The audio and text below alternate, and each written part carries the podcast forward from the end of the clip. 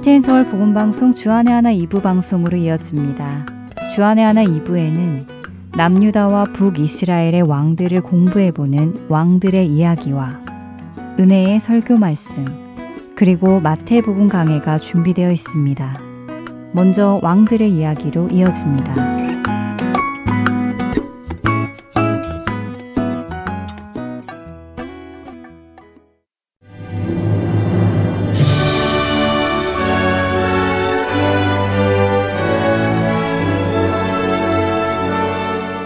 하트앤서울 복음방송 청취자 여러분, 안녕하세요. 왕들의 이야기 진행의 김민석입니다.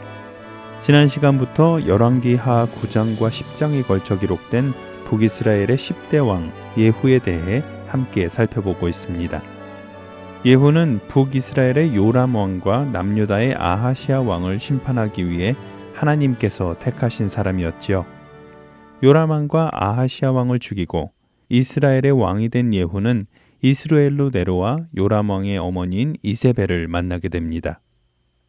이세벨은 남편인 아합, 아들인 아하시아, 그리고 둘째 아들 요람이 왕위에 있는 동안 자신뿐 아니라 이스라엘이 우상을 섬기고 타락하여 멸망하게 한 성경에서 가장 악하게 평가받는 여자라고 여러 번 말씀드렸습니다. 하나님께서는 이미 열왕기하 9장 10절의 말씀을 통해 아합의 집안을 심판하실 때 이세벨의 시체를 개들이 와서 먹고 그녀를 장사할 사람도 없을 것이라고 말씀하셨습니다. 열왕기하 9장 30절에서 37절의 말씀에는 예후에 의해 죽게 되는 이세벨의 모습이 자세히 기록되어 있습니다. 예후가 이스라엘에 왔다는 소식을 들은 이세벨은 창가에서 예후가 오기를 기다립니다.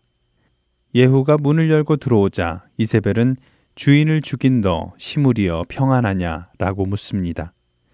여기서 이세벨이 예후에게 시므리여 라고 부른 것은 엘라 왕을 죽이고 왕이 되었지만 왕이 된 지 7일 만에 죽은 북이스라엘의 시므리를 의미하는 것인데요. 엘라 왕을 죽이고 왕이 된 시므리를 백성들은 인정하지 않았지요. 대신 백성들은 오므리를 왕으로 삼았고 오므리는 군사를 이끌고 시므리가 있던 성을 함락시킵니다.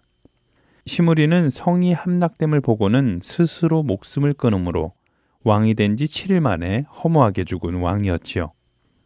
그녀가 예후를 시므리라 부른 것은 예후 너 역시 시므리 왕과 같은 운명을 맞이하게 될 것이라는 뜻으로 그를 조롱하며 부른 것입니다. 이세벨은 군대 장관이었던 예후가 반역을 일으켜 요람 왕을 죽였지만 이스라엘 백성은 인정하지 않을 것이고 예후 역시 시므리와 같은 운명을 맞이하게 될 것이라며 예후를 조롱한 것이지요. 그러한 이세벨 앞에서 예후는 이세벨 옆에 있는 내시들에게 누가 내 편이 될 것인지 묻습니다. 그리고는 자신의 편이 되고자 쳐다본 내시들에게 이세벨을 창문 밖으로 던지라고 명령하지요.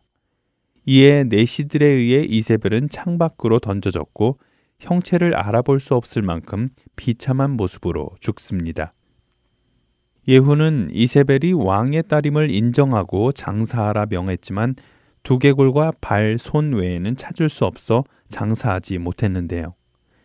예후는 엘리야를 통해 하신 말씀, 이스라엘 토지에서 개들이 이세벨의 살을 먹을 것이라는 하나님의 말씀이 이루어졌음을 알았습니다.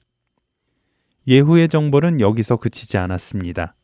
사마리아에 아합의 자손 70명이 있는 것을 알았지요. 이 숫자는 죽은 요람 왕을 뒤이어 왕위에 오를 수 있는 아합의 아들과 손자 모두를 포함한 숫자인데요. 예후는 이들이 살아있는 한 자신의 목숨이 위태롭다는 것을 알았습니다. 이에 이스라엘 귀족인 장로들과 아합의 여러 아들을 교육하는 자들에게 편지를 쓰지요. 열왕기하 10장 2절과 3절의 말씀입니다. 너희 주의 아들들이 너희와 함께 있고 또 병거와 말과 견고한 성과 무기가 너희에게 있으니 이 편지가 너희에게 이르거든 너희 주의 아들들 중에서 가장 어질고 정직한 자를 택하여 그의 아버지의 왕좌에 두고 너희 주의 집을 위하여 싸우라 하였더라. 여기서 예후가 너의 주의 집을 위하여 싸우라는 것은 내가 이스라엘의 새 왕이 되었는데 너희가 인정할 수 없거든 아합의 가문에서 한 사람을 택해 그를 왕으로 세우고 그를 위해 새 왕이 된 자신과 싸우라는 의미입니다. 편지를 받은 이스라엘 귀족들은 두려웠습니다. 이미 두 왕을 죽이고 이스라엘의 왕이 된 예후와 싸워서 이길 수 없다고 생각한 것이지요. 이에 왕궁을 책임지는 왕궁 관리자와 성읍을 책임지는 군대 장관, 장로들과 왕자를 교육하는 자들은 예후에게 우리는 당신의 종이 될 것이라고 말합니다. 예후는 그들에게 분명한 항복의 표시를 받기를 원했습니다. 다시 편지를 보내 만일 내 편이 되어서 내 말을 들으려거든 내일까지 자신에게 아합 자손들의 머리를 가져오라고 명령하지요. 그들은 그날 왕자 70명을 잡아 죽이고 그들의 머리를 광주리에 담아 예후에게 보냈습니다. 그들이 직접 예후에게 가지고 가지 않은 것은 아마 자신들도 왕자들처럼 죽을지 모른다는 두려움이 있었기 때문일 것입니다. 예후는 귀족들이 보낸 왕자들의 머리를 두 무더기로 나누어 다음날 아침까지 성문 어귀에 두라고 명령합니다. 이것은 고대 근동지방에서 정복의 의미로 행했던 관습적인 행동이었는데요. 누구든 더 이상 자신에게 도전할 생각을 하지 말라는 뜻이었지요. 다음날 예후는 백성들 앞에 섭니다. 열왕기하 10장 9절과 10절의 말씀입니다. 이튿날 아침에 그가 나가서서 뭇 백성에게 이르되 너희는 의롭도다. 나는 내 주를 배반하여 죽였거니와 이 여러 사람을 죽인 자는 누구냐. 그런즉 이제 너희는 알라. 곧 여호와께서 아합의 집에 대하여 하신 말씀은 하나도 땅에 떨어지지 아니하리라. 여호와께서 그의 종 엘리야를 통하여 하신 말씀을 이제 이루셨도다 하니라. 예후는 자신이 요람을 배반하고 살해한 이야기를 합니다. 그리고 이 모든 것은 하나님께서 엘리야를 통해 아합 집안을 심판하실 것이라는 예언이 성취된 것임을 이야기하지요. 하나님께 택한 바다 요람과 아하시아 왕을 심판하고 이스라엘의 개혁을 시작한 예후. 그는 앞으로 이스라엘을 어떻게 치리해 나갈까요? 왕들의 이야기 다음 시간에 계속 말씀 나누겠습니다. 안녕히 계세요.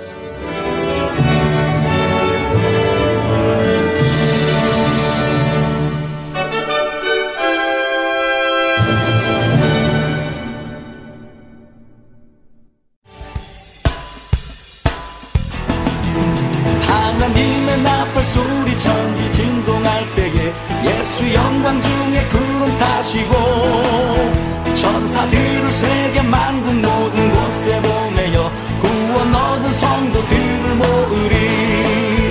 나팔 불 때 나의 이름, 나팔 불 때 나의 이름, 나팔 불 때 나의 이름 부를 때에 잔치 참여하겠네.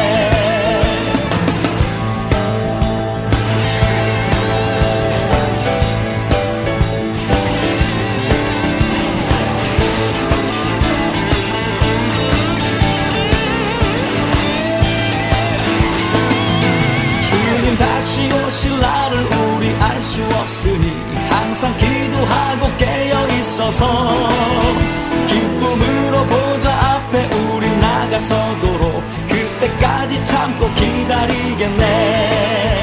나팔 불 때 나의 이름, 나팔 불 때 나의 이름, 나팔 불 때 나의 이름 잔치 참여하겠네. 나팔 불 때 나의 이름, 나팔 불 때 나의 이름, 나팔 불 때 나의 이름 부를 때에 잔치 참여하겠네. 나팔 불 때 나의 이름, 나팔 불 때 나의 이름, 나팔 불 때 나의 이름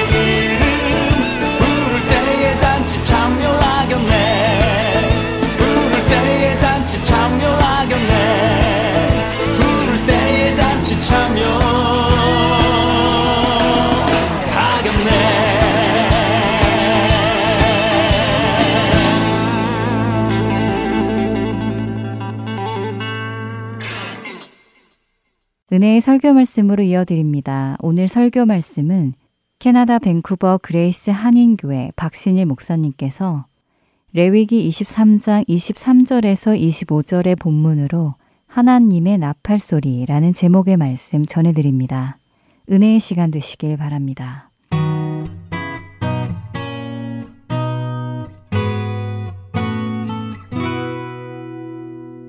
오늘 함께 나눌 말씀은 레위기 23장 23절로 25절입니다.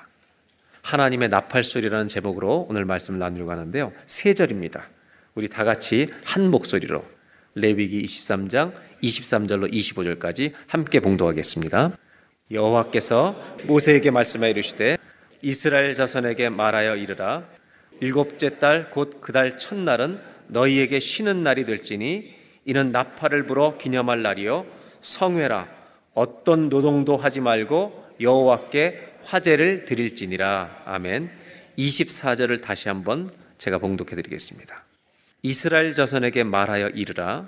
일곱째 달 곧 그 달 첫날은 너희에게 쉬는 날이 될지니 이는 나팔을 불어 기념할 날이요 성회라. 아멘. 오늘 이 23장 24절에 보면 구약 시대에 있었던 또 하나의 절기가 소개됩니다. 그것은 나팔절이라고 하는 것입니다. 나팔절은 오늘 성경에 보니까 일곱째 달 첫날이니까 몇 월 며칠이에요? 7월 1일입니다. 여기서 여러분 오해가 없으시길 바랍니다. 이 7월 1일은 세상 사람들이, 민간 사람들이 쓰고 있는 달력의 7월이 아니라 하나님이 애굽에서 탈출시킨 그 해를 6월절을 1월로 해서 종교력, 신앙의 달력의 1, 2, 3, 4월이 따로 있습니다. 여기 7월은 신앙의 달력의 7월이란 말입니다. 이 7월, 영적 달력 7월에는 나팔절만 있는 게 아니라 7월 10일 속죄일도 있습니다. 그렇다면 이 7월 1일은 이스라엘 사람들의 민간, 지금까지 쓰고 있던 정상적인 달력에는 몇 월이었냐면 1월입니다. 나팔절은 언제가 나팔절이냐면 1월 1일입니다. 물론 지금 우리가 지키는 태양력과는 다릅니다. 그래서 그 당시에 민간 달력의 1월 1일 새해 첫날이 나팔절입니다. 이날은 나팔을 불라고 했습니다. 오늘 여러분들과 나누려고 하는 것은 이 나팔의 의미가 무엇일까라는 것입니다. 오늘 1월 첫 주잖아요. 나팔절입니다. 나팔절, 나팔을 부는 날입니다. 하나님이 나팔을 불고 그날 아무 일도 하지 말고 재물을 가지고 와서 하나님께 화제로 제사를 드리는 성회로 지키라고 권면하신 것입니다. 이 나팔을 분다는 게 어떤 의미인가? 구약성경에 보면 하나님이 이런 때에 나팔을 부셨습니다. 출애굽기 19장 16절에 보면 하나님이 모세에게 십계명을 주시기 전에 산으로 올라오라고 하십니다. 그 대신 이스라엘 백성들은 밑에까지는 올라오지만 어느 시점부터는 올라오지 못하게 합니다. 왜냐하면 하나님의 거룩하심 앞에 죽게 될 것이기 때문에 모세만 올라오도록 허락하시고 다 대기하고 있습니다. 그때 16절 다 같이 한번 읽겠습니다. 셋째 날 아침에 우레와 번개와 빽빽한 구름들이 산 위에 있고 나팔 소리가 매우 크게 들리니 진중에 있는 모든 백성이 다 떨더라. 하나님은 십계명을 주시기 전에 나팔 소리를 들려줍니다. 그리고 19절에 한 번 더 나팔소리가 점점 커질 때 모세가 말한 즉 하나님이 음성으로 대답하시니라. 이제 모세가 올라갑니다. 그리고 나서 십계명을 받게 됩니다. 나팔소리가 들릴 때 이스라엘 백성들은 한 가지를 정확하게 깨달았습니다. 하나님과 언약을 맺은 백성이라는 것입니다. 나팔소리가 들리면 우리는 알아야 합니다. 우리가 누구의 백성이라고요? 하나님의 백성이라는 것입니다. 이것이 나팔소리가 의미하는 바였습니다. 그러므로 1월 1일마다 새해가 올 때마다 나팔을 부른 나팔절기를 지킬 때 이스라엘 백성들이 하나님은 두 가지를 이 제사를 통해 알려주십니다. 첫째는 우리는 주의 백성입니다. 이것이 1월 첫째 날 고백입니다. 한번 따라해 보실까요? 우리는 주의 백성입니다. 여러분 새해 첫 주에 이 고백이 있길 바랍니다. 여기서 끝나는 게 아니라 나팔절은 하나님의 백성이니까 이제는 하나님의 약속의 말씀을 따라 살도록 나를 주님께 드립니다. 이런 고백이 같이 있는 것이 여러분 나팔절입니다. 한번 따라해 보실까요? 저를 주님께 드립니다. 이것을 매년 1월 1일 하는 것입니다. 그래서 1월 1일 날 내 영혼을 새롭게 저는 주님 것입니다. 주님의 약속을 따라 살겠습니다. 이 고백이 여러분 나팔절인데 오늘이 저와 여러분의 나팔절 되기를 주의 이름으로 축복합니다. 아멘이죠? 이제 여러분과 나눌 것은 나팔절은 나팔절 1월 1일로 나팔소리가 끝나는 게 아니라 놀랍게 성경에는 창세기부터 계시록까지 100번이 넘는 나팔 부는 이야기가 나옵니다. 나팔을 분다는 것이, 나팔절을 지키고 나팔을 분다는 것이 도대체 우리에게 무슨 의미일까? 새해 첫 주에 오늘 이 말씀을 두 가지만 조금 간단하게 여러분과 나누려고 합니다. 제일 먼저 볼 것은 나팔을 여러분 생각해 보시면 누구나 이해할 수 있습니다. 저는 나팔을 좋아하는 게 이유가 두 가지가 있습니다. 하나는 군대에 있을 때 점호 나팔을 눈 덮인 날 부는데요, 강원도에서 야외에서 제가 들었는데 그렇게 아름다울 수가 없는 겁니다. 하얀 눈이 덮인 날 나팔수가 나팔을 부는데요, 점호 나팔, 세상에 이렇게 거룩할 수가 있나, 너무나 아름다운 겁니다. 두 번째는 한국에서 부목사 시절 30대 초에 대신방을 할 때 가장 많이 한 날이 하루에 7집을 신방합니다. 그러고 나면 정말 아무 말도 하기 싫어요. 집에 온몸이 지쳐 들어옵니다. 그리고 커피는 몇 잔을 마시고 또 먹기는 얼마나 잘 먹겠습니까? 정말 아주 힘들어 지쳐서 들어오면 저는 언제나 30대 초에 이 음악을 들었습니다. 그게 베르디의 아이다입니다. 그때 볼륨을 조금 세게 해놓고 트럼핏 사운드가 나오잖아요. 개선행진곡. 빰빰 빠바밤빰 빰빰. 괜찮아요? 빠바밤빰 빰빰. 이거를 들으면요, 찬송가처럼 얼마나 힘이 나는지 몰라요. 그래서 저는 그걸 세게 듣고 들었습니다. 그래서 저는 트럼핏을, 이 소리를 좋아합니다. 여러분, 아이다에서 베르디의 아이다에 보면 뮤지컬로도 보신 분도 있겠지만 승리하고 돌아올 때 이 음악이 울려 퍼지는 겁니다. 나팔은 언제 부냐면요, 승리하고 올 때 부르는 겁니다. 구약에 나팔을 불라고 하실 때가 있습니다. 주님이 승리케 하실 때입니다. 여호수아 6장 1절을 보겠습니다. 이스라엘 백성들이 애굽을 탈출해서 40년 동안을 가나안 앞에 왔습니다. 모세가 죽고 여호수아가 가나안 정복을 하고 들어가야 되는데 제일 첫 번째 관문이 여리고성입니다. 여리고는 점령하기가 가장 어려운 성 중에 하나입니다. 여러분, 사람들이 어떤 얘기를 들을 때 제일 어려운 것은요, 실제보다 소문이 더 무서운 겁니다. 오늘 1절에 이렇게 말합니다. 이스라엘 자손들로 말미암아 여리고는 굳게 닫혔고 출입하는 자가 없더라. 평상시보다 더 완전히 여리고를 닫아놨습니다. 2절에 여호와께서 여호수아에게 이르시되 이 닫혀있는 여리고를 보라, 내가 여리고와 그 왕과 용사들을 내 손에 넘겨준다고 말합니다. 우리가 기억하실 게 있습니다. 여리고성은요, 어떤 군사력과 무기로도 정복할 수가 없었습니다. 그런데 여러분, 기도가 이 일을 해내는 겁니다. 기도하면 이길 줄로 믿습니다. 기도하면 이기는 겁니다. 2절에 주님이 넘겨주셨다 약속하십니다. 주의 말씀입니다. 3절, 그 대신 조건이 하나 있습니다. 너희 모든 군사는, 아무나 도는 게 아니라 군인들은, 군인에 해당되는 군사력 가지고 있는 이 젊은 사람들은 그 성을 둘러 성 주위를 매일 한 번씩 돌되 며칠 동안요? 엿새 6일 동안을 한 바퀴씩 돌라는 겁니다. 4절 다 같이 읽겠습니다.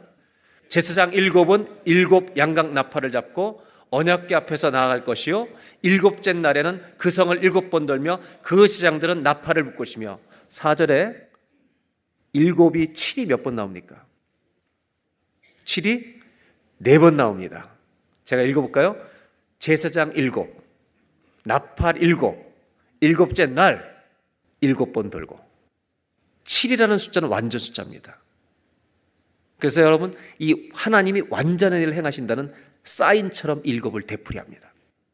그리고 5절에 이렇게 되어 있습니다. 다 같이 한번 함께 봉독합니다.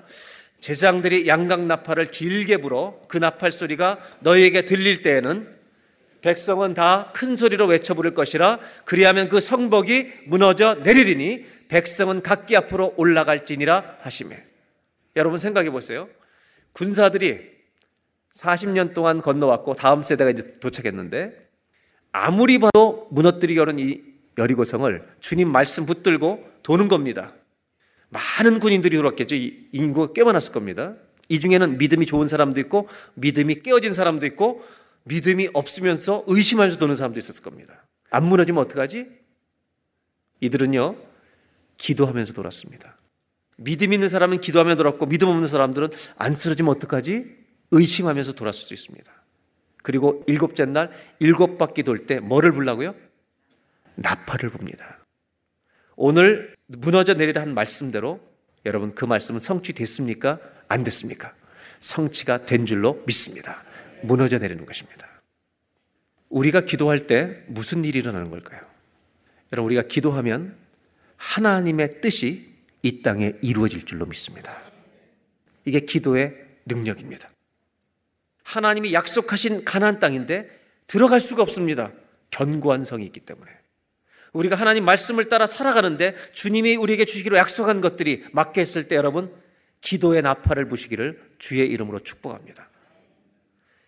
기도한다는 것은 어떤 의미인가? 우리가 기도한다는 것은요, 2019년도에도 내가 기도할 때 하나님의 뜻이 이루어진다고 말씀드린 것처럼 내가 기도하면 하나님의 뜻이 이 땅에 이루어지는 역사에 우리가 참여하는 일인 줄로 믿습니다.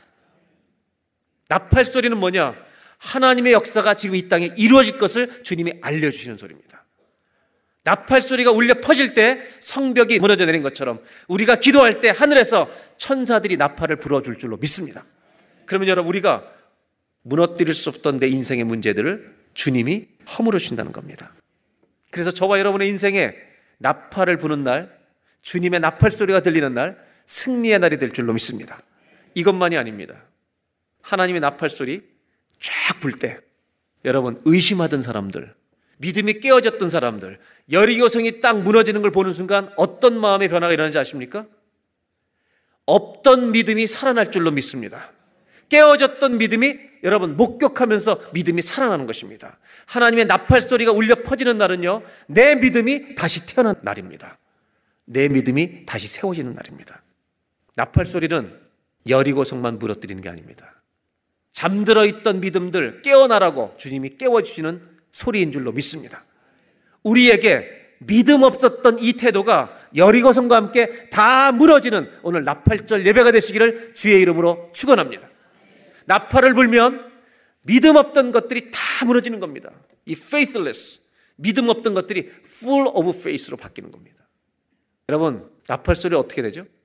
옆에 사람한테 나팔 소리를 한번 불길 바랍니다. 그때 믿음 없는 것, 그동안 상처 있던 믿음, 깨어진 믿음 다 무너질지어다. 옆에 사람 귀에 대고요, 나팔 소리 한번 뿡 해주시기 바랍니다. 나팔 소리를 뭐라고 얘기하냐면요, 한번 따라 하실까요? 잠자는 믿음 깨어날지어다. 상처받은 믿음 회복될지어다. 하나님의 나팔 소리가 들리는 날, 우리의 믿음의 새날이 올 줄로 믿습니다. 나팔 소리가 울려 퍼지는 날, 내 믿음의 새날이 시작됩니다. 승리의 날이 될 줄로 믿습니다. 믿음 없는 사람들이 믿음 없음이 믿음 충만으로 바뀌는 날이 하나님의 나팔 소리가 울려 퍼지는 날입니다. 믿음의 나팔절은 내가 기도할 때 하나님의 역사를 보는 날이 될 줄로 믿습니다. 여리고 성처럼 불가능한 우리의 모든 문제들이 무너지는 놀라운 은혜의 오늘 예배가 되시길 바랍니다. 그래서 민수기 10장 9절에 이렇게 말씀합니다. 다 같이 한번 읽겠습니다.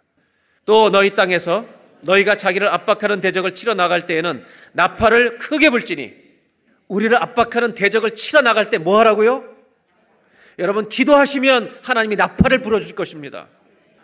모든 믿음 없는 마음들 다 무너질지어다. 여리고 성만 무너지는 게 아니라 믿음 없는 모든 태도가 무너지고 깨어지고 상처받았던 믿음, 삐졌던 믿음 다 회복되는 믿음의 새날 되시기를 주의 이름으로 기원합니다. 두 번째 나눌 것은 이것입니다. 이 나팔의 역할은요, 우리를 흔들어 깨우는 역할을 합니다. 이것은 구약 신약 성경의 공통된 말씀들입니다. 마가복음 4장에 예수님이 배를 타고 가신 적이 있습니다. 36절, 예수님과 제자들이 배를 타고 갑니다. 37절, 큰 광풍이 일어납니다. 배에 물이 가득 찹니다. 38절, 제자들이 예수님을 깨우기 시작합니다. 우리가 죽게 된 거 안 돌아보십니까? 여러분, 배가 안전할 때는요, 사람은 배를 의지합니다. 근데 바다에서 배가 불안하니까 이제 주님을 의지하러 가는 겁니다. 여러분, 잘 생각해 보세요.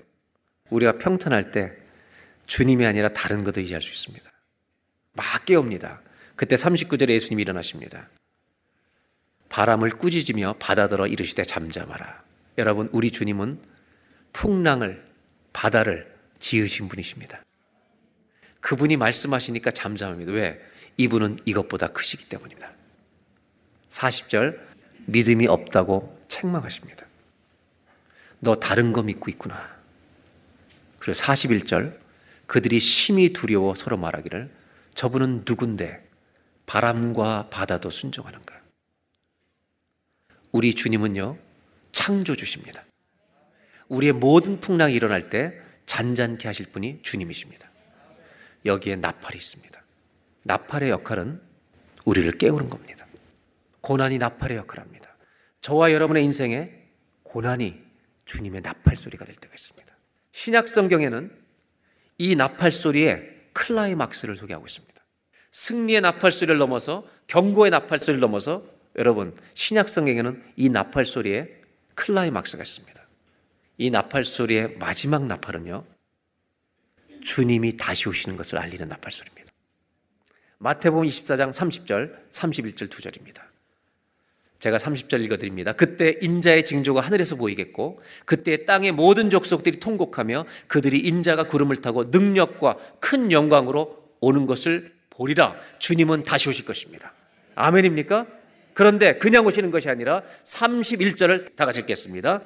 그가 큰 나팔 소리와 함께 천사들을 보내리니 그들이 그의 택하신 자들을 하늘 이 끝에서 저 끝까지 사방에서 모으리라.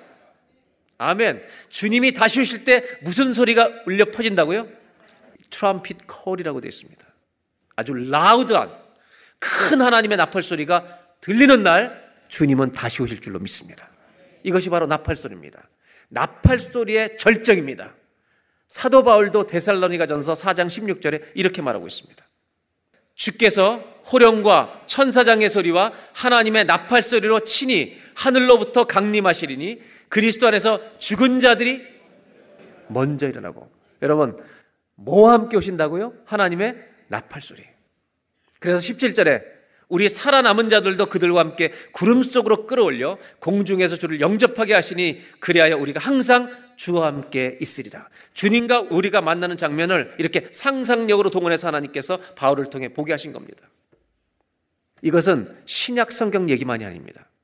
이미 이사야서에 나팔 소리가 울려 퍼지는 날 하나님의 모든 백성들이 와서 예배하게 될 것을 이미 얘기하고 있습니다. 이사야서 27장 13절, 이 말씀이 여러분 신약 성경에 이렇게 인용되고 있습니다. 그날에 큰 나팔을 불리니 아수르 땅에서 멸망하는 자들과 애굽 땅에서 쫓겨난 자들이 돌아와서 예루살렘 성산에서 여호와께 예배하리라. 여러분, 나팔 소리의 클라이막스 마지막은 주님 다시 오실 때 울리는 나팔입니다. 승리의 나팔도 있고 다른 의미의 나팔도 많이 있지만 중요한 것이 경고의 나팔이 있고 또 한 가지가 여러분 마지막 주님의 재림의 나팔 소리입니다.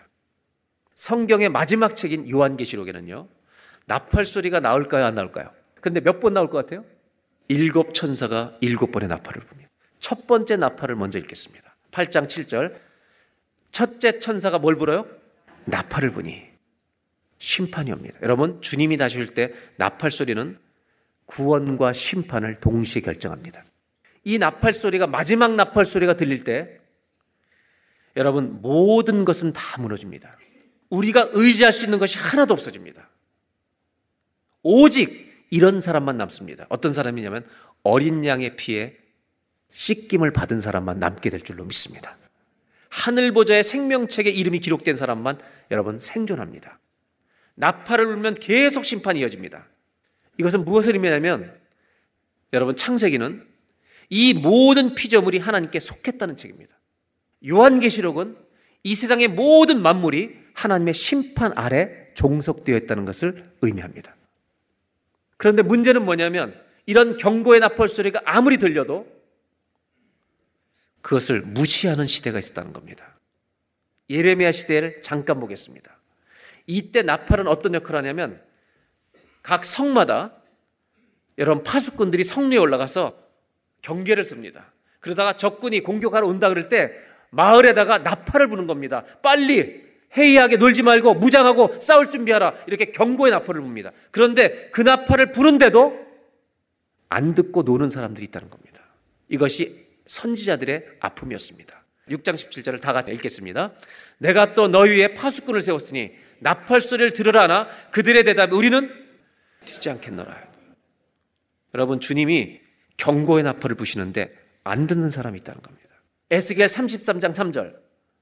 그 사람이 그 땅에 칼이 임함을 보고 나팔을 불어 백성에게 경고를 하는데 하나님이 우리에게 풍랑을 통해 나팔 소리 여러 가지를 통해서 우리에게 경고를 하시는데 안 듣는 사람이 있다는 겁니다. 끝까지 자기 길을 간다는 겁니다. 4절에 이렇게 말합니다. 다 같이 읽습니다. 그들이 나팔 소리를 듣고도 정신 차리지 아니하므로. 여기까지입니다. 나팔 소리를 듣고도 정신 차리지 않으면 하나님의 임하는 심판의 칼에 재감을 당하면 그 피가 자기의 머리로 돌아갈 것이라. 이 경고의 나팔은 여기서 멈추지 않습니다. 계시록에 7번의 나팔이 울려 퍼지는데 6번까지 나팔에 모든 심판이 임하고 이 나팔이 불릴 때는요 회개할 수 없습니다. 끝입니다. 그런데 7번째 나팔을 붑니다. 다 같이 한번 읽겠습니다. 7번째 천사가 나팔을 불매 하늘에 큰 음성들이 나서 이르되 세상 나라가 우리 주와 그의 그리스도의 나라가 되어 그가 세세토록 왕노라하시라. 여러분, 7번째 나팔은요 완성입니다.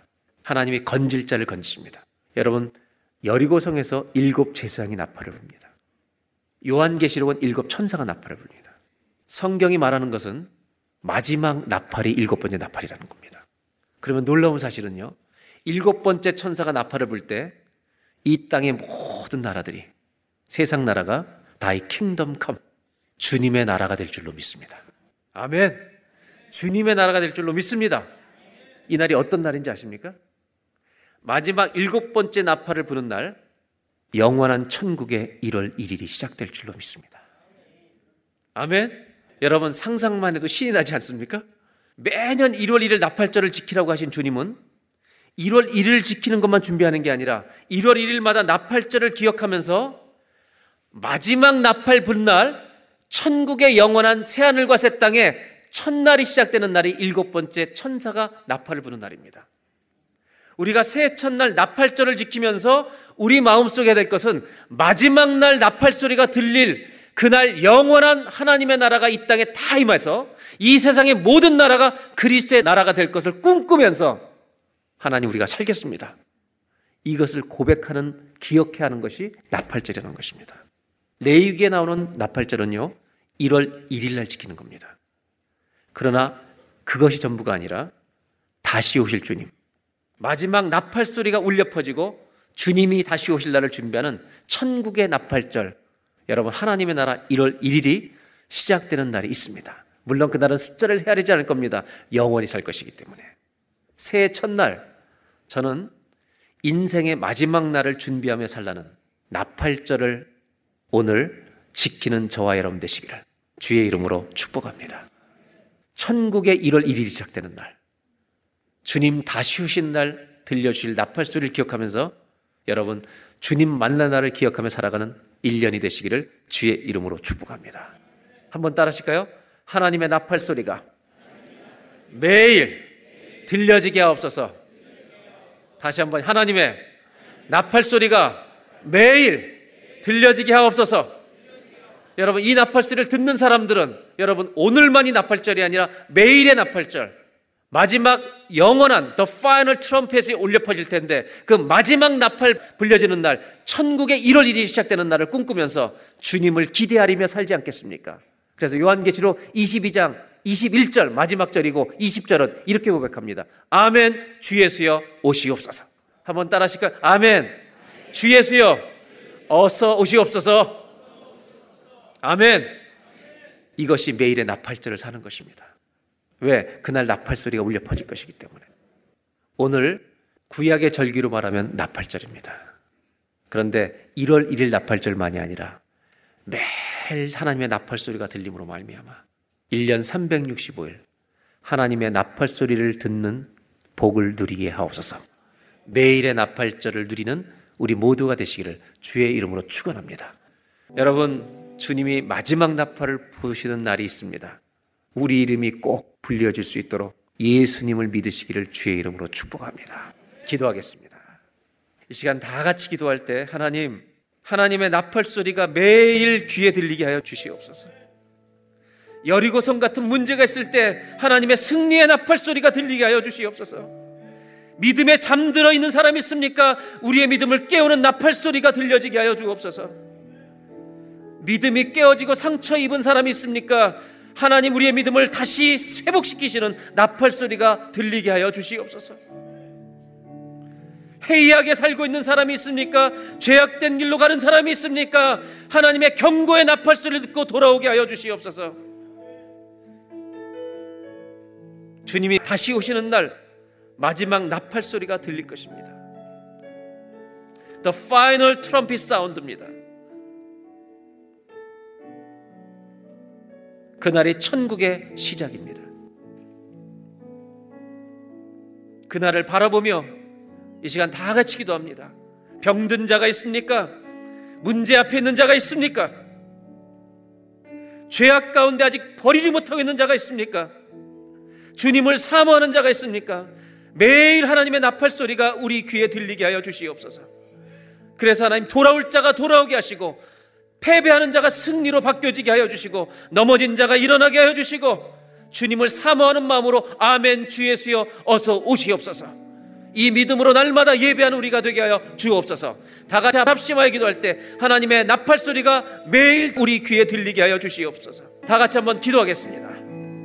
하나님 아버지, 감사합니다. 새해 첫 주일입니다. 하나님, 구약의 레위기의 나팔절과 같은 주일입니다. 하나님, 나팔소리가 매일 들려지는 복을 누리게 하여 주옵소서. 하나님이 나팔을 부리시면 아버지 하나님의 뜻이 하늘에서 이루어진 것까지 이 땅에서 이루어질 줄로 믿습니다. 하나님, 우리가 기회의 나팔을 불게 하여 주십시오. 하나님의 나팔소리를 듣게 하여 주십시오. 넘어진 자를 일으키는 나팔소리, 죄악에서 돌아오게 하시는 나팔소리, 마지막 날 울려 퍼질 천국의 나팔소리, 주님이 다시 오시는 날 하나님께서 들려주실 마지막 그 나팔소리, 하나님, 우리가 아버지 매일 사모하며 기다리는 자들 되게 하여 주시기를 원합니다. 세상의 소리가 아니라 이 하나님의 나팔소리 듣게 하옵소서.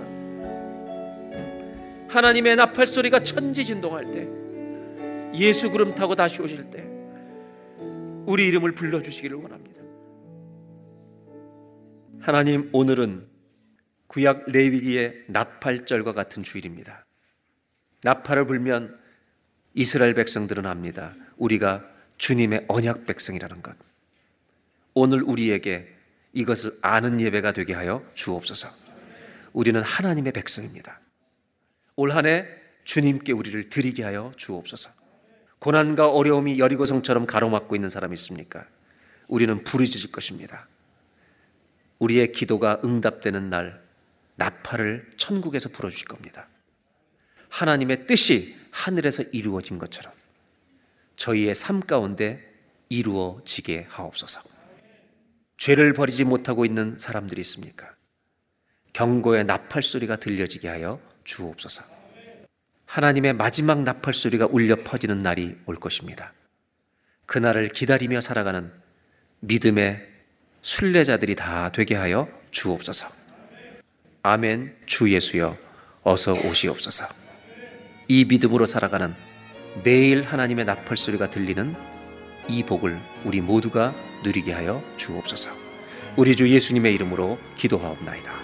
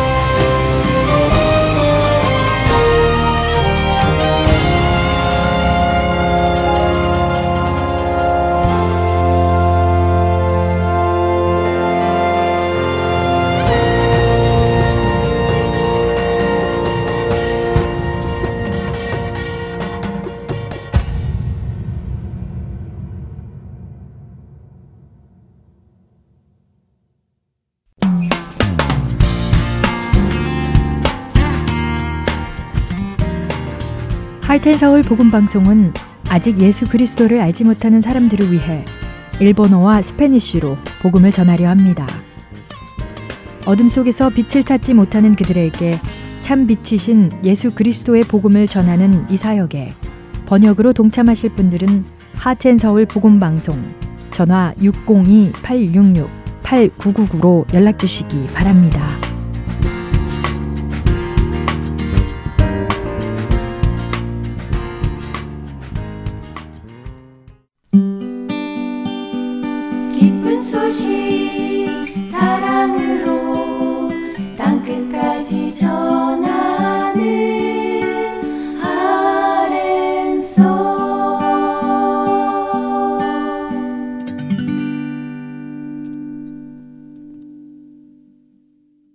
계속해서 마태복음 강해 보내드립니다.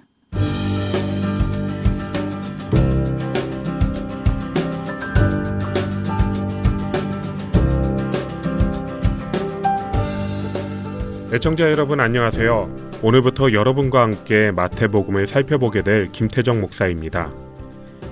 2020년 새해가 시작되었는데 여러분은 어떠한 소망을 품고 새해를 시작하셨나요? 올해부터는 매일 말씀 읽어야지 혹은 열심히 기도해야지와 같이 예수님 잘 믿는 거룩한 소망을 품으셨으리라 생각합니다. 그런데 매년 새해가 되면 새롭게 결단하는 다짐들, 청취자 여러분은 얼마나 지키며 살아가시나요? 우리가 하는 다짐들은 살면서 꼭 지켜나가야 할 중요한 것들이지만 우리들 대부분은 결심한 만큼 잘 이루지 못하지요. 그런데 이렇게 매년 다짐하고 실패하고 또 다짐하고 실패하는 모습은 비단 현재를 사는 우리들에게만 있는 문제는 아닙니다. 하나님의 선택된 백성이라고 자부하던 이스라엘 백성도 마찬가지였습니다. 용서하고 회복시키시면 다시 타락하고 회개해서 용서하시면 또 죄 가운데로 돌아가고 그렇게 각기 제 갈 길로 떠났던 이스라엘 백성. 결국 하나님께서는 예수 그리스도라는 마지막 방법을 통하여 이스라엘을 회복시키셨습니다.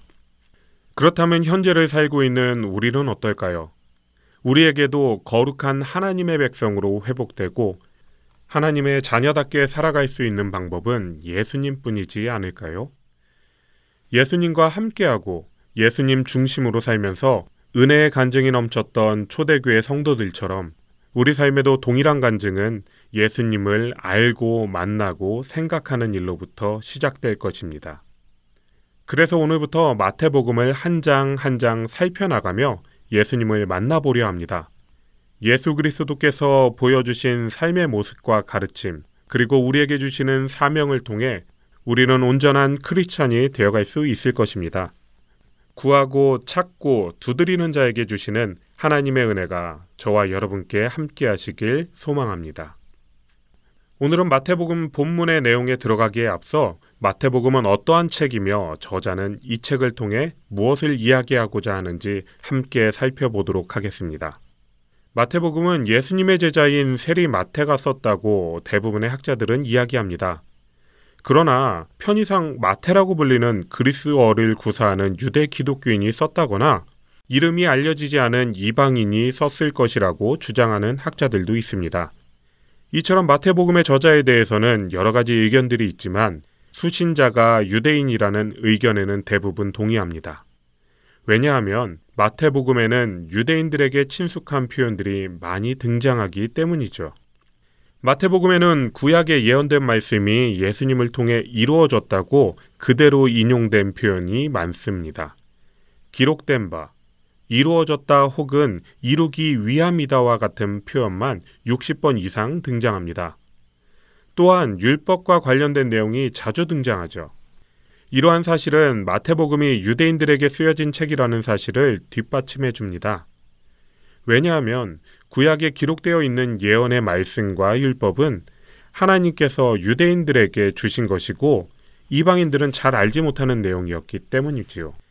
또 한 가지는 이방인들이 잘 알 수 없는 지명과 간습들에 대해서 마태복음의 저자는 특별한 설명을 하지 않는다는 것입니다. 이런 것쯤은 다 알고 있으니 일일이 설명할 필요가 없다고 생각한 것이죠. 그렇다면 마태복음은 언제 기록되었을까요? 마태복음이 기록된 시기에 대해서도 학자들 사이에 여러 가지 의견이 있습니다. 주 70년 혹은 85년을 중심으로 그 이전 이후라고 주장하거나 혹은 그 전까지 입으로 전해지던 내용을 300년 이상 지난 후에 다시 편집한 것이라는 주장도 있습니다. 의견마다 나름의 타당성이 있지만 한 가지 공통적인 사실은 마태복음이 쓰여질 당시 교회 공동체는 유대인들로부터 핍박을 받고 있었다는 사실입니다. 마태복음이 기록될 당시 예수님에 대한 유대인들의 평가는 매우 비판적이었습니다. 그들은 예수님을 자신들에게 전해 내려온 장로들의 전통을 인정하지 않고 율법을 지키지 않은 자, 감히 자신을 하나님의 아들이라고 말하여 신성을 모독한 자라고 생각했습니다. 그로부터 늘 쓴소리만을 들어야 했습니다. 그렇기 때문에 그들은 예수님을 싫어했던 것이죠. 이러한 유대인들에게 마태복음의 저자는 무엇을 말하고 싶었을까요? 먼저 예수님에 대한 오해를 풀고 싶었을 것입니다. 예수님은 율법을 거부하는 것이 아니라 유대인들이 간과했던 율법의 참된 뜻을 가르쳐 주신 분이라는 사실을 그들에게 설명하고 싶었을 것입니다. 또한 예수님께서 유대인을 무조건 배척하신 것이 아니라 하나님과 그들 사이의 언약을 인정하시고 구원에 관하여 먼저 이스라엘에게 전하여 그들을 회복시키시길 원하셨다는 것을 알려주고 싶었습니다. 예수님께서는 유대인들이 먼저 잘못된 길에서 돌아서서 하나님의 택하신 백성답게 살아가기를 원하셨다는 것을 알려주고 싶었습니다. 당시 예수님을 믿는 유대인들에 대해서 좀 더 생각해 봅시다. 그들은 예수님 때문에 그들의 가정과 마을과 공동체에서 추방당했습니다. 당시 공동체로부터 추방당한다는 것은 단순히 같이 지낼 수 없다는 정도가 아니라 먹고 사는 가장 기본적인 것을 해결할 수 없는 상태가 된다는 의미입니다. 그리고 예수님을 믿는 이방인의 숫자가 점점 더 많아지면서 유대인들에 대한 교회의 인식은 더욱 나빠져 갔습니다. 여기에 믿는 무리들을 현혹하는 거짓 선지자들이 나타나면서 교회 안에 유대인들이 믿음을 지켜갈 수 있는 격려가 필요했습니다. 그들이 신앙을 잃지 않고 낙심하지 않도록 먼저 믿는 유대 기독교인들에게 이 복음을 다시 정립하여 줄 필요가 있었던 것입니다. 유대 기독교인들이 다시 회복되어 믿지 않는 유대인들에게 당당히 복음을 선포할 수 있는 힘을 주고자 했던 것입니다. 이것이 마태복음이 기록된 주된 목적 중 하나입니다. 이러한 목적을 가지고 기록한 마태복음이기 때문에 이 목적을 모르면 이해가 잘 되지 않는 부분이 있습니다. 마태복음을 읽어나가면서 우리는 예수님께서 유대인들, 특별히 유대인 지도자들을 많이 비판하셨다는 것을 알 수 있습니다. 바리새인, 사두개인, 서기관, 대제사장, 율법학자 등 이스라엘을 대표하는 이들과 함께 등장하실 때면 어김없이 질타하시고 꾸짖으시는 모습을 볼 수 있습니다. 그리고 이러한 장면을 읽을 때 저는 이 이야기가 저와는 전혀 상관없는 것처럼 여기며 예수님 잘하신다, 이 사람들은 좀 많이 혼나야 돼 라며 이스라엘 민족들을 판단하곤 했습니다. 거기에 로마 백부장의 믿음을 칭찬하시고 나중된 자가 먼저 되고 모든 족속의 제자를 삼고 복음을 전파하라는 예수님의 말씀을 읽으면서 예수님은 이방인의 편이라고 은연중에 생각하고 있었습니다. 그런데 또 어떤 장면에서는 전혀 이해가 되지 않는 모습도 보이십니다. 마태복음 10장에는 예수님께서 12제자를 부르시어 천국이 가까이 왔다고 전하라 말씀하시는 이야기가 등장합니다. 그리고 제자들에게 이방인의 길로도 가지 말고 사마리아인의 고을에도 들어가지 말고 오히려 이스라엘의 집에 잃어버린 양에게로 가라고 말씀하십니다. 마태복음 15장에 나타나는 이야기는 더욱 충격적입니다.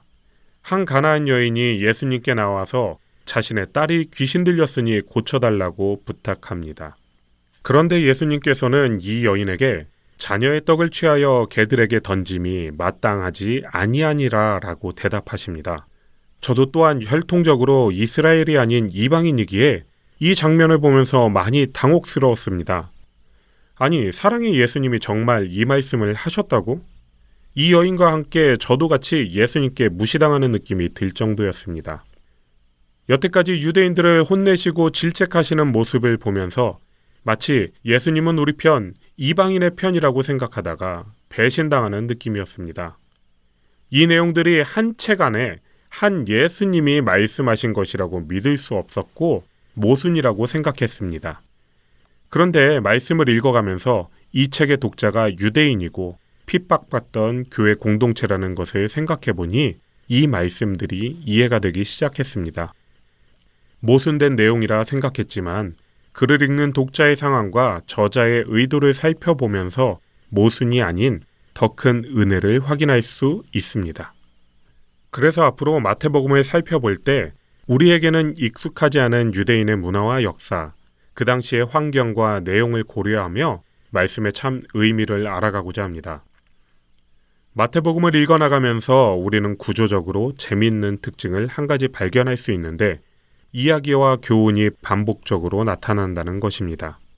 처음 1장부터 4장까지는 예수님의 탄생과 사탄의 시험을 이기시고 사역을 시작하시는 예수님에 관한 이야기입니다. 그리고 5장부터 7장까지는 우리가 잘 알고 있는 복이 있는 사람, 결혼생활, 원수사랑 등의 내용이 기록되어 있습니다. 또 8장부터는 예수님께서 병들고 연약한 백성들을 고치시고 살리시는 사역 이야기가 나타나고 10장부터는 세상에서 복음을 전하는 자가 어떻게 해야 할지에 대하여 예수님께서 가르치신 내용이 기록되어 있습니다. 이처럼 예수님께서 행하신 일과 가르치시는 교훈이 전체적으로 반복되는 것이 마태복음의 특징입니다.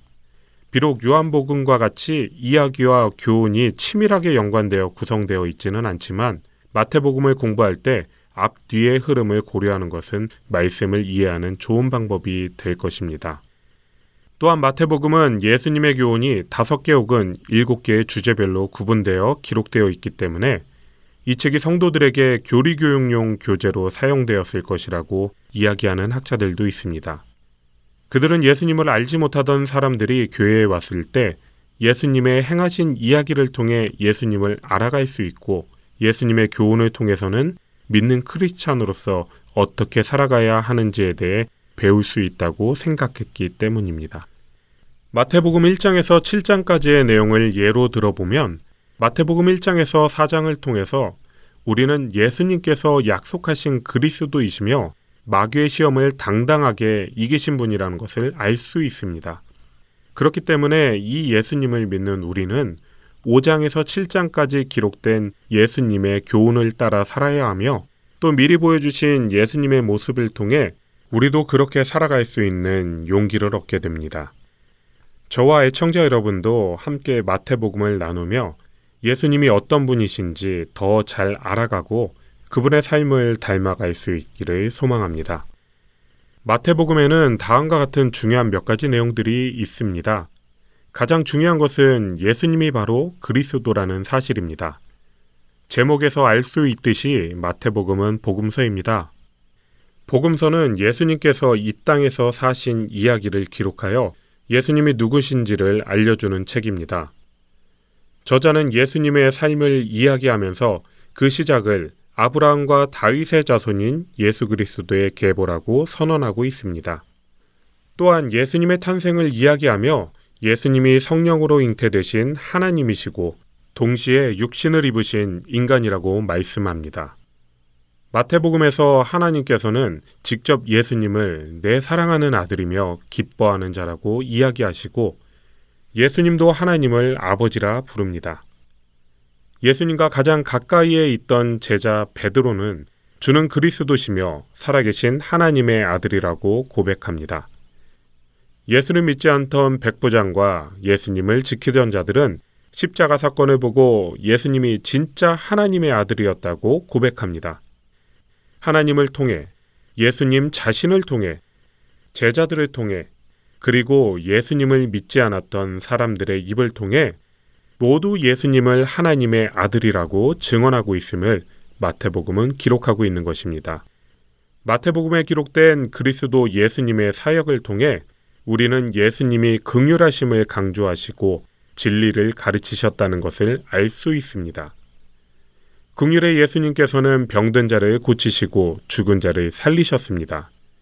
모두가 멀리하는 세리와 죄인들의 친구가 되셨습니다. 목자 없는 양과 같이 고생하며 기진한 백성들을 보시며 불쌍히 여기셨고 죄로 인해 죽을 수밖에 없는 우리를 대신해 십자가에 달려 돌아가셨습니다. 예수님은 늘 제자들과 따르는 무리를 가르치셨습니다. 산과 들에서 낮이나 밤이나 제자들에게 온전한 성도의 삶과 천국의 비밀을 알려주셨습니다. 그리고 예수님께서는 우리에게 분부한 모든 것을 가르쳐서 지키게 하라고 말씀하셨습니다. 예수님께서 보여주신 긍휼함과 진리를 선포하고 가르치심, 이 두 가지는 예수님을 믿고 따르는 우리가 잊지 말아야 할 중요한 두 가지입니다. 예수님께서 보여주신 것처럼 말입니다. 예수님께서 우리에게 하신 마지막 지상명령인 제자를 삼고 세례를 주고 가르쳐 지키게 하는 것은 입으로 전하기만 하는 것이 아니라 영혼이 죽어가는 것에 긍휼한 마음으로 실천해야 하는 것입니다. 예수님께서 바리새인들과 서기관들을 책망하신 이유는 그들이 긍휼의 마음 없이 겉으로만 순종하고 가르치고 경건한 척했기 때문입니다. 예수님께서 주신 교회의 사명은 세상 끝날까지 지속되어야 하며 마지막 그때는 반드시 옵니다. 마지막 때와 하나님 나라에 대하여 예수님께서는 많은 비유를 통하여 말씀하셨고 마태복음 25장에서는 마지막 심판의 기준을 지극히 작은 자 한 사람을 향한 긍휼이라고 말씀하십니다. 믿음이 있는 크리스찬의 모습은 예수님을 닮은 긍휼과 전도로 나타나기 때문일 것입니다.